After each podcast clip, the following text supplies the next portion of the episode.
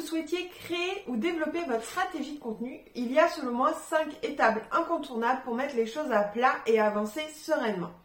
La première étape, c'est faire l'état des lieux. Qu'est-ce que vous avez déjà mis en place pour trouver des clients? Comment ça se passe pour vous aujourd'hui? Qu'est-ce qui marche? Qu'est-ce qui ne marche pas? Qu'est-ce que vous aimez? Qu'est-ce que vous aimez moins?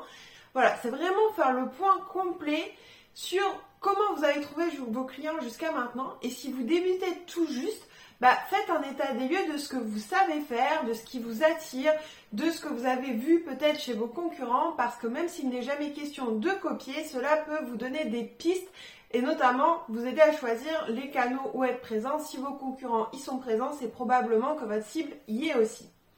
Le deuxième point, ça va être de définir un ou deux objectifs SMART pour votre stratégie de contenu. Pourquoi un ou deux C'est très important de ne pas s'éparpiller. Oui, on veut tous attirer du monde, gagner en visibilité, avoir de la notoriété, convertir l'audience en clients, fidéliser, avoir une communauté. Oui, on veut tout ça, mais vous ne pouvez pas tout avoir en même temps. Et donc il est important de vous dire aujourd'hui de quoi j'ai besoin pour avancer dans mon business. Quelle est ma priorité aujourd'hui Et c'est pour ça que parmi ces objectifs, je vous encourage vraiment à n'en choisir que un ou deux, c'est vos objectifs prioritaires, ce sur quoi vous allez mettre le paquet. Ensuite, prenez le temps de définir des objectifs SMART, on le rappelle, spécifiques, mesurables, ambitieux, réalisables et temporellement définis. Pourquoi? Parce que si vous dites juste je veux gagner en visibilité, c'est trop vague. Vous ne pourrez jamais mesurer si vous avez atteint votre objectif ou pas et résultat à la fin vous allez être frustré.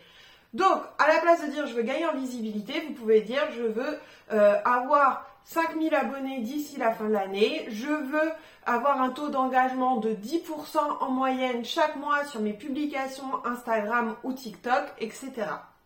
Ensuite, la troisième chose, ça va être de créer votre plan d'action pour atteindre ces objectifs.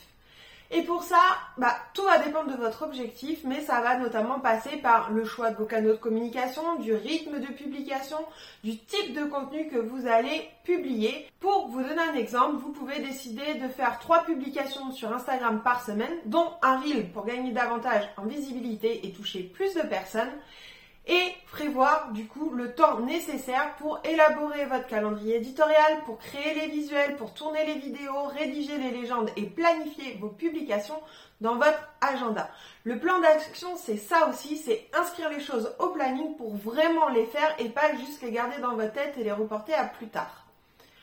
Ensuite, une fois que vous avez écrit votre plan d'action, il va falloir le faire, le mettre en œuvre concrètement et là, vous allez devoir faire les actions que vous avez choisi de faire de manière stratégique, et ce pendant au moins trois mois. Trop souvent, on abandonne avant de laisser une chance à nos actions de vraiment produire des résultats. Trois mois, c'est le minimum pour avoir un retour sur votre investissement temps, en tout cas. Parce que si vous faites les choses juste un mois, peut-être que si vous partez de zéro sur Instagram, bah, un mois, ça va pas du tout être significatif. Alors qu'il faut laisser le temps aux choses de se mettre en place, aux gens de vous connaître, d'avoir cet effet un peu boule de neige. Et pour ça, il faut un petit peu de patience. Et c'est quelqu'un de très impatient qui vous le dit. Donc vraiment, laissez au moins trois mois s'écouler, faites le point tous les mois. Et à la fin des trois mois, vous pourrez passer à la cinquième et dernière étape qui est analyser et ajuster si besoin. La stratégie de contenu, ce n'est rien d'autre que du test and learn. On part sur une hypothèse de départ qu'on va tester et mettre en place.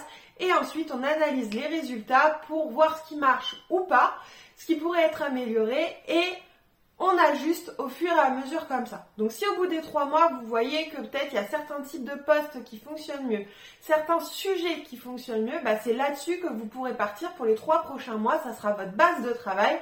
Et en plus, vous irez ajouter des nouvelles choses pour tester en permanence et ne pas vous reposer sur vos acquis. Donc, si je dois résumer les cinq étapes pour créer sa stratégie de contenu, ça va être de faire l'état des lieux, de définir un ou deux objectifs SMART, d'écrire votre plan d'action, de mettre en œuvre ce plan d'action et enfin de tester et d'analyser les résultats pour ajuster votre stratégie de contenu. Ça, c'est une grosse partie du travail que nous faisons par exemple avec nos clients dans le cadre de notre audit 360. Et si vous voulez en savoir plus, je vous invite à cliquer dans le lien dans les notes de cette vidéo pour avoir tous les détails et je vous dis à très vite